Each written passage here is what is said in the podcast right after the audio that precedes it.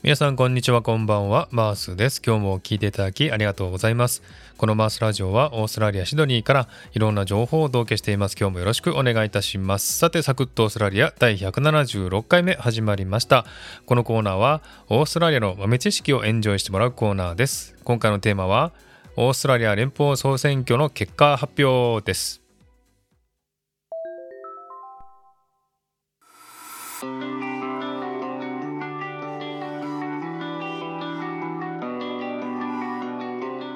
えー、先日このコーナーでもお知らせしましたがオーストラリア連邦政府の選挙が3日前の5月21日に行われました、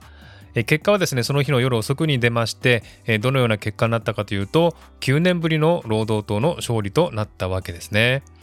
そして昨日23日オーストラリアの第31代首相にアルボことアルバニージー労働党党首が選ばれました。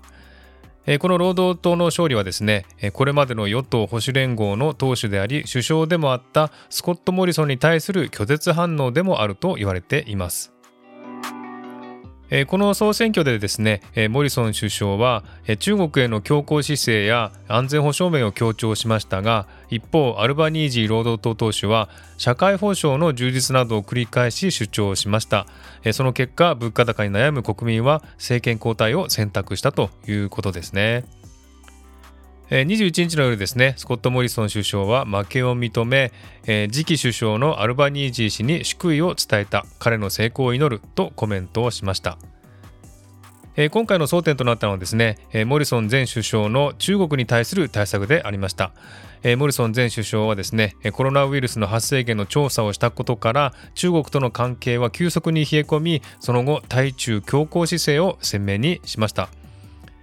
しかし国民の関心はですね物価高でありまして世論調査でも国民は生活費に対して過半数の人が関心を持っていてアルバニージー氏は国民の不満を意識して賃金の引き上げなどを訴えたことが支持を得たことになりました。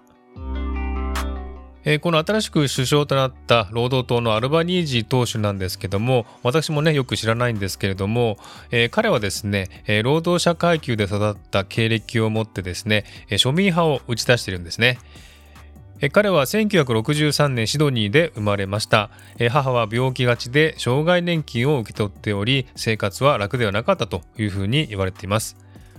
21日にはですね彼はシングルマザーの息子で公営住宅で育った人物が首相として皆さんの前に立つことができるオーストラリアは素晴らしい国だと発言しました。そして彼はですね昨日クワッドサミットのためにですねウォン外務大臣とともに早速日本に出発していきました。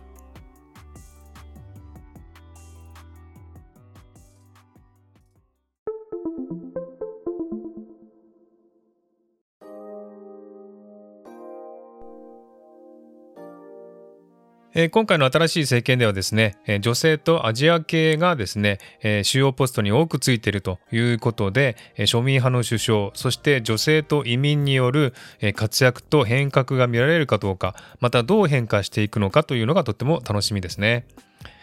しかしながら彼はですね庶民派ということで外交などに弱いと言われていましてそのあたりをどう埋めていくかが注目されています。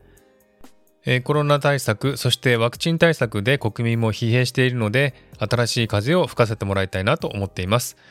これからのオーストラリアに注目していてください。